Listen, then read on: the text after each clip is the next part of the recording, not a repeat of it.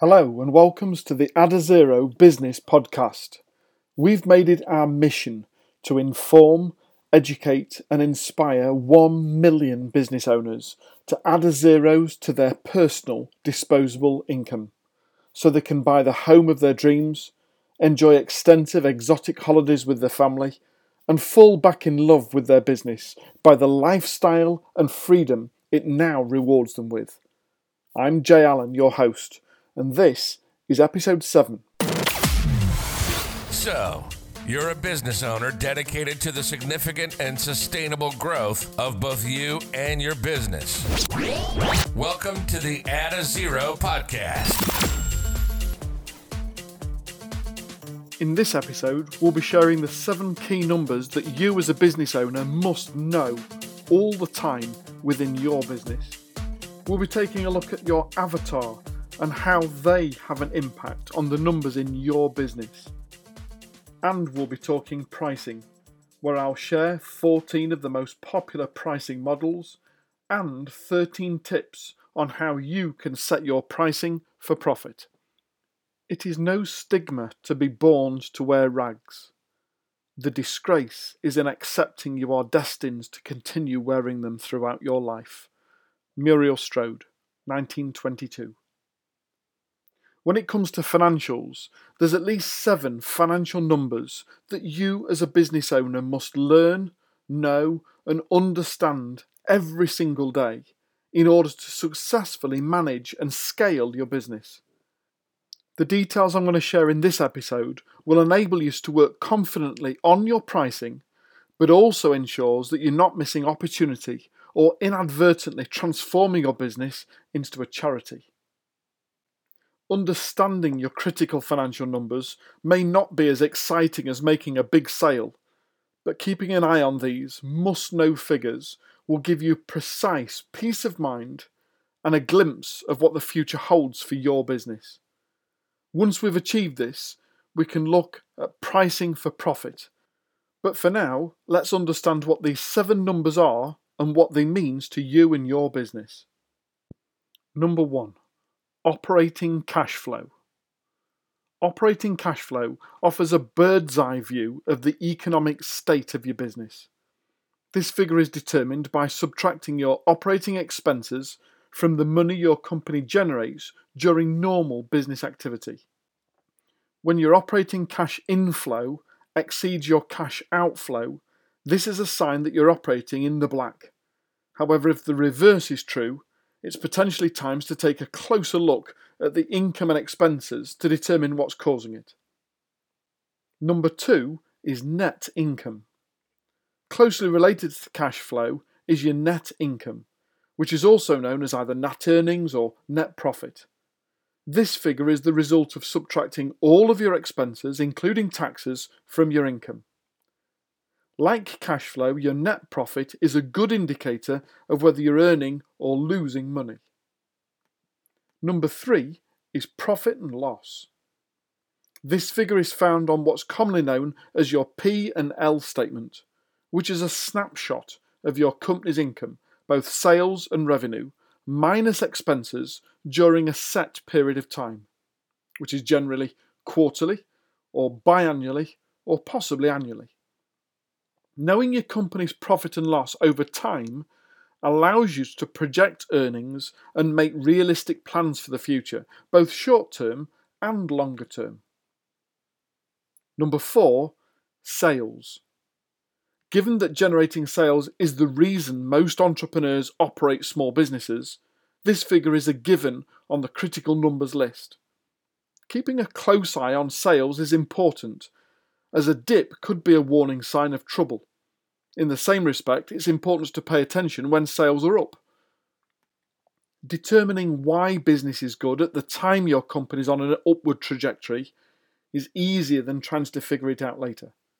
Reacting quickly to an increase in sales also allows you to determine what you need to keep doing and sustain that growth.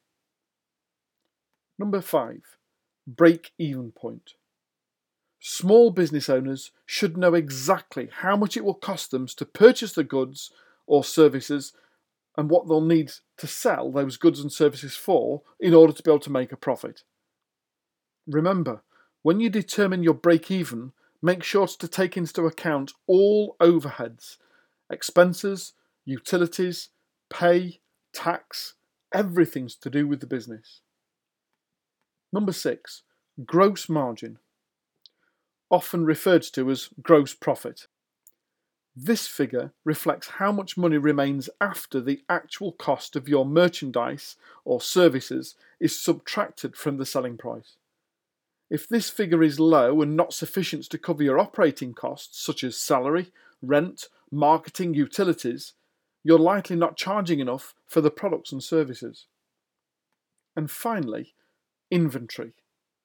Monitoring your inventory numbers on a regular basis to ensure that the amount of inventory isn't gradually increasing, as this could be a sign of sales trouble. Now, you might argue that if you're a service based business, what is inventory? Well, that's arguably the hours available to be able to sell your services.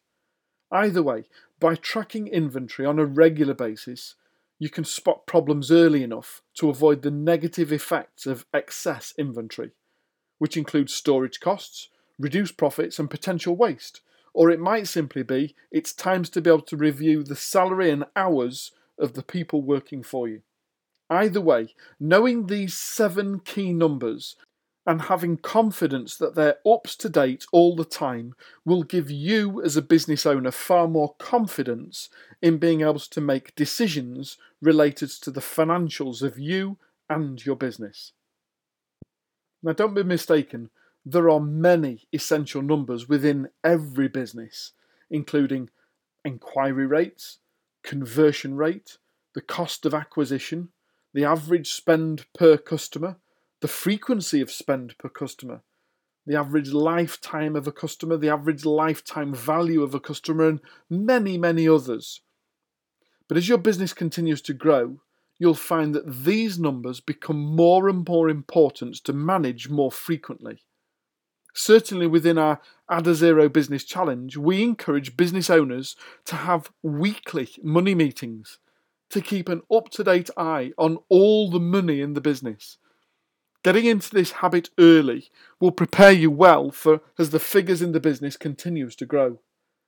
There's nothing worse in business than working all year, submitting your end of year accounts to your accountant, who subsequently crunches all the numbers, only report back to you that last year you didn't make any profit. And yet, most business owners wait to receive this as a confirmation as to how they're actually doing in business getting into the habit of having a tighter control of all the numbers in your business gives you the confidence to make bigger, bolder, quicker decisions, and that will take you from growth to scale. The next thing to give consideration to is fixed costs versus variable costs.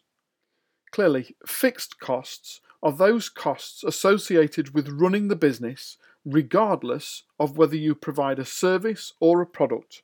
They're the ongoing costs that aren't associated with delivery of a product or service. Subsequently, we also have variable costs, and these depend on the customer and their purchasing requirements and what service or product you provide to them. And it's only once you know these on a daily, weekly, monthly basis then you can start to make some far more educated understanding and decisions based on where and when to spend time and money. Remember, you have to be able to review your variable costs against each of the products or services that you offer and to be able to incorporate a percentage of the fixed costs against these to ensure that you've got an accurate and up to date reflection of the true costs of running business.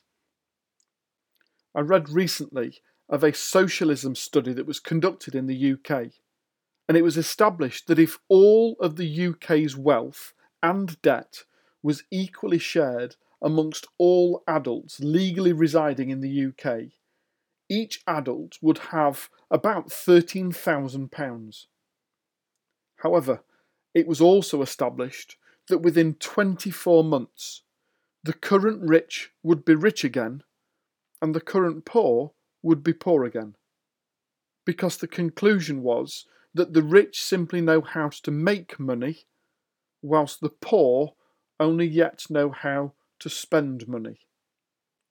There's an interesting quote from Robert Kiyosaki, the author of Rich Dad Poor Dad, who said, Until we change our attitude towards money, the money we have will always remain the same.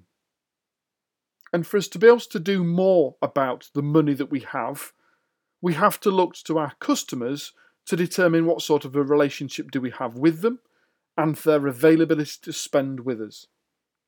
You might be wondering why talking about your ideal target client or your avatar is included when talking about the money in a business. And yet, on average, 80% of your business should come from 20% of your customers. Therefore, knowing who your ideal target market is is essential when looking to be able to increase both turnover and profit within your business. So, I'll start by asking you to describe your ideal target customer for one of your products or services. I want you to give some real considerations to what do you know about your ideal target customer. Sure, most people are able to tell me whether they're male or female and their average age and perhaps the type of business that they're in. But how much more do you know? What else do you know about them? There's so much more that we need to know about the ideal target client if we're going to be able to attract them, to get them to know and love and trust who we are and what we do, that they are willing to not only spend their hard earned money with us, but to repeatedly spend their money and recommend and refer us to others. So, the more that you know about them, the more you can market to their particular needs and requirements and desires, the better relationship you build with them, the more loyal they will become. And in the next podcast, we'll be speaking specifically about how to market to your ideal target customer. So for today, all I want you to do is to give some real considerations to what do you currently know about your ideal target customer and what else could you learn about them in order that we can market better to them in order to be able to build a better relationship and subsequently earn more from them.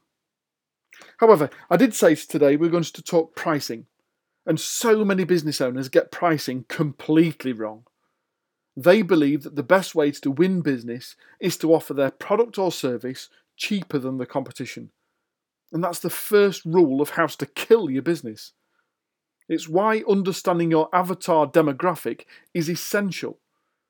Price is not what everyone compares you on. Ironically, for the majority of consumers, price is not what is the determining factor. If you don't believe me, there's a fabulous website which lists some of the world's most expensive household items. Simply visit coolmaterial.com forward slash cool list. So, how should we determine our pricing? Well, the first thing is not to either determine cost of purchase plus set percentage equals sales value. It shouldn't be a case of how much does it cost to buy in or produce the product or service, what sort of a percentage margin do we want to make, and therefore add the two together. But it also shouldn't be establish what competitor is charging and base either slightly higher or lower than them. To answer this fairly, we have to determine which of the many pricing strategies you intend to adopt. So I'm going to share 14 of the most common pricing strategies available. However, it doesn't mean you only have to adopt one. It might be that you choose to create a hybrid or a collection of these and work them simultaneously. Let's start by looking at the 14 most commonly used pricing strategies on today's market. Competitor based pricing strategy uses the competitors' prices as a benchmark. Cost plus method adds a fixed percentage to your product or service production costs. Dynamic pricing is flexible pricing where prices fluctuate based on market or customer demand. Freemium offer a basic version hoping users will pay to upgrade or access more features after a set amount of time. High low pricing is initially sell at a high price and then lower the price for a sale. Hourly pricing is essentially trading time for money. Skimming is charge the highest possible price and then lower over time as the product or service becomes less and less popular. Penetration pricing, where companies enter the market by disruption with an extremely low price to attract new footfall premium pricing, where we price highs to present the image that their products are a high value, luxury, or premium brand. Project based pricing, a flat fee per project instead of a direct exchange for money or time. Value based pricing, price based on what the customer is willing to pay.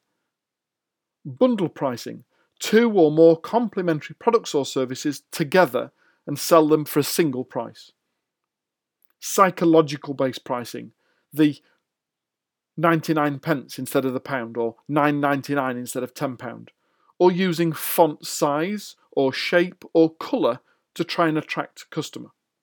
And finally, geographical based pricing. Products or services are priced differently depending on the geographical location.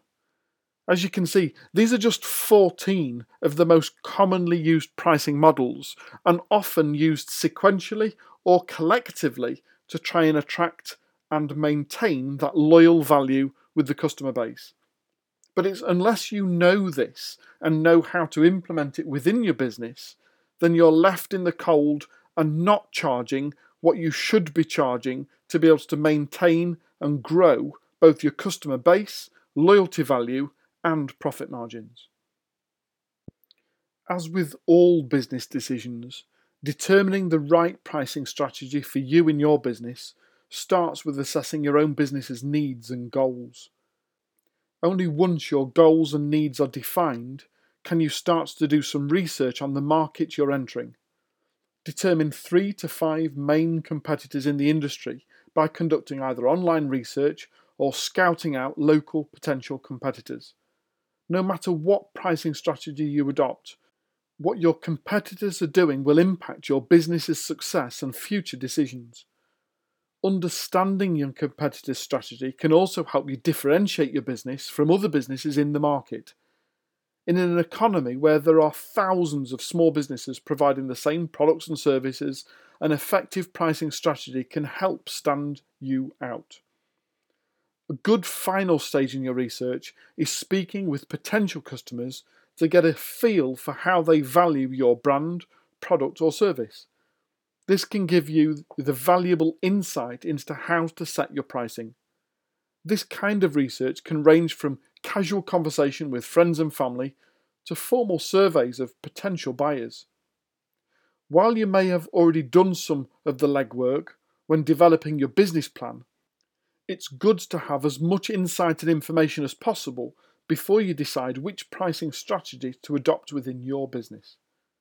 Now, as I say, there's about 14 most popular pricing strategies that are out there, and you might find some that work better than others for you and your market. Consider these five common strategies that many new businesses use to attract customers. First of all, price skimming. Skimming, as I mentioned earlier, involves setting high prices when a product is introduced and then gradually lowering the price as more competitors enter the market. This type of pricing is ideal for businesses that are entering emerging markets. It gives companies the opportunity to capitalize on early adopters and then undercut future competitors as they join an already developing market. A successful skimming strategy hinges largely on the market you're looking to enter.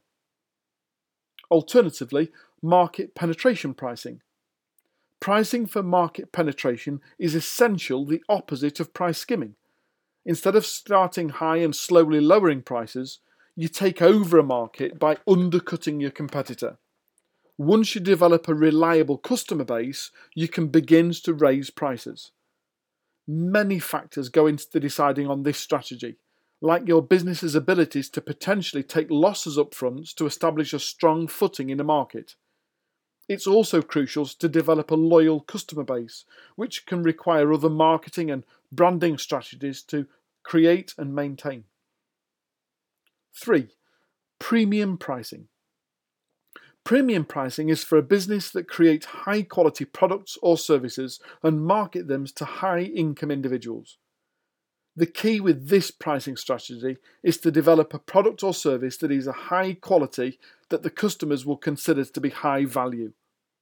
You're likely to need to develop a luxury or lifestyle branding strategy to appeal to the right type of consumer that they may even consider you as an option. 4. Economy pricing.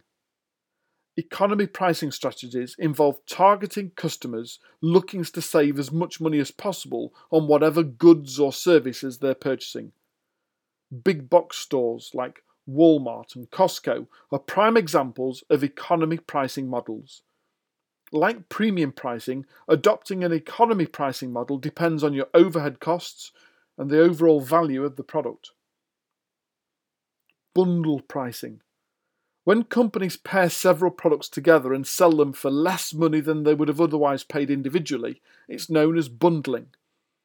Bundle pricing is a good way to move a lot of inventory quickly. A successful bundle pricing strategy involves profit on low value items outweighing losses on high value items included within a bundle. As you can see, determining your needs up front can make it clear which strategies are ideal for your business. If you've already launched and you're already trading quite significantly, you can experiment with these strategies until you determine which is the best one that works for you. You might also choose to beta test by moving from ones to another for existing and new customers to determine as to how that works for you over a set period of time. Regardless of which tactic you choose, pricing properly is essential for continued business success. You may have the best product or service in the world, an excellent team, and a beautiful storefront. But if you can't price your products or services effectively, your sales will ultimately struggle. And now wants to turn our attentions to the four pricing influences. First of all, cost. Before you can price anything, you need to know how much it costs you to either make, purchase, or deliver. Remember, your ultimate business objective is to make a profit, so you need to at least cover your costs at whatever cost. 2. Competitors. If you're selling a unique product or service, then you'll have more control over the price you can sell it for. But if you're selling something more similar to another business, then you'll also need to consider their price when setting your own and how you differentiate for your customer the difference between the two. 3. Customers. How much will your customers be willing to pay for the product or service that you're looking to sell? Do your research with potential customers beforehand. Even better, test out your price point with a mini launch sells to a local market and see how much interest you get and chat with them before going for the major launch to a national or international audience. And finally, objectives. Are you hoping to maximize your sales by pricing your product or service as low as possible to beat the competitor? Are you aiming to maximize your profits as much as possible? Do you have a target profit that you need to make in order to cover all your costs? Take a salary and have X amount left over. It's only when you've given considerations to the pricing influences for both you, your product, your service, and the market that you can determine which of these pricing strategies is right for you and your business. So, at the beginning, I did say that I'd offer 13 pricing tips on how to be able to get the most out of whichever pricing strategy you choose to adopt within your business. Number one, provide three choices be that three different price points, three different packages that you've put together or bundles that you've put together, three different options. If you only give the prospective customer one option, they can only say yes or no.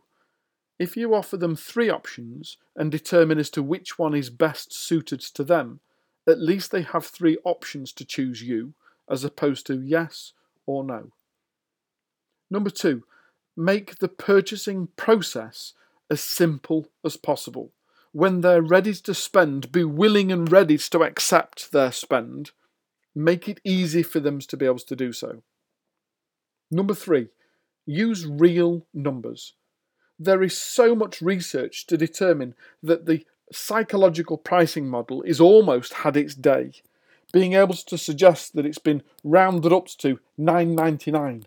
We know full well that it's probably worth £8 and you've just rounded it up. But by using real numbers, £14.57 almost suggests that it's been worked out to the penny as to how much it's actually worth.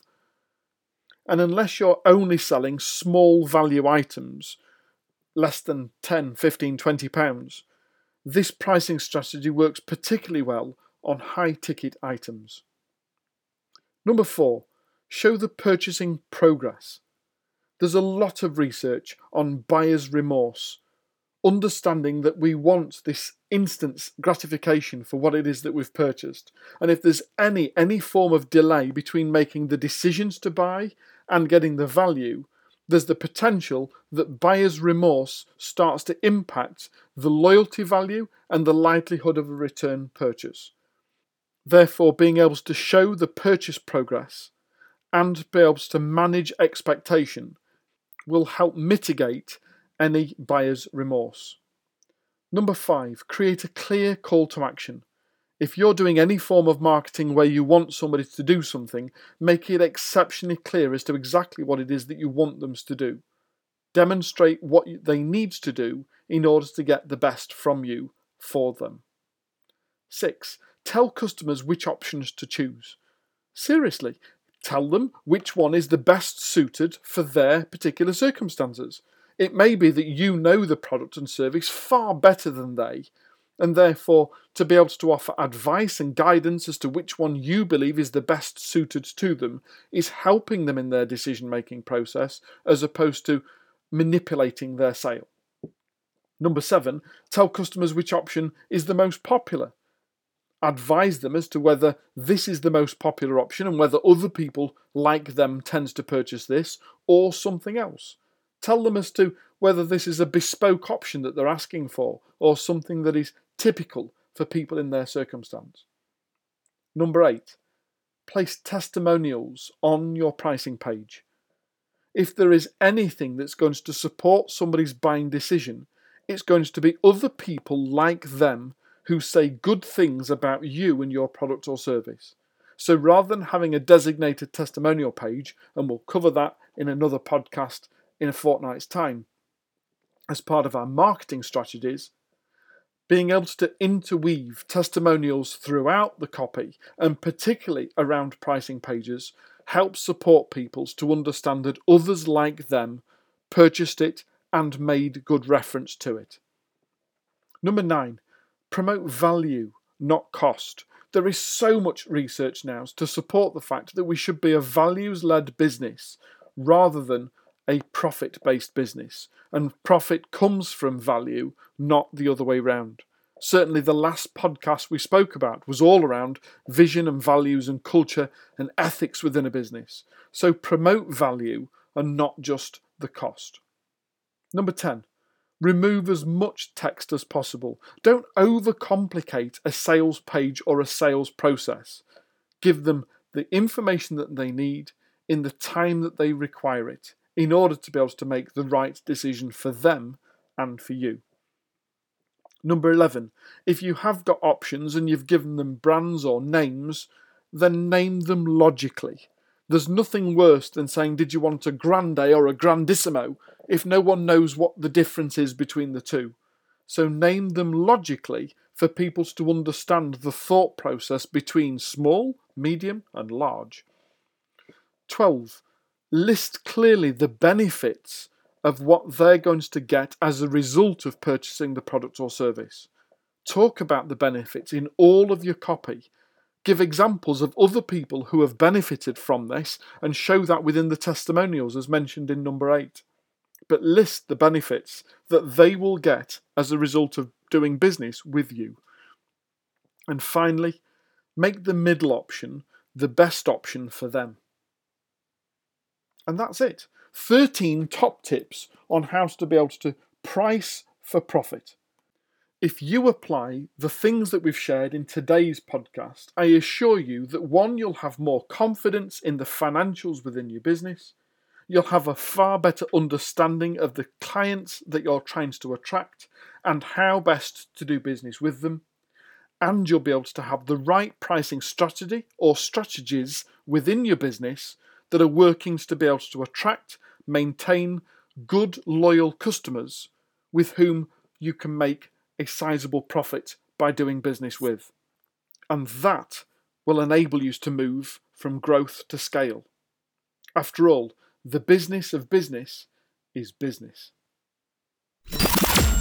That's all for this episode. As always, we really thank you for listening and welcome your comments, thoughts, and suggestions. So please do drop us a line by emailing podcast at mytruenorth.biz. And don't forget, if you haven't already done so, hit the subscribe button on whichever platform you're listening to this through. And tell your colleagues and business network all about who we are.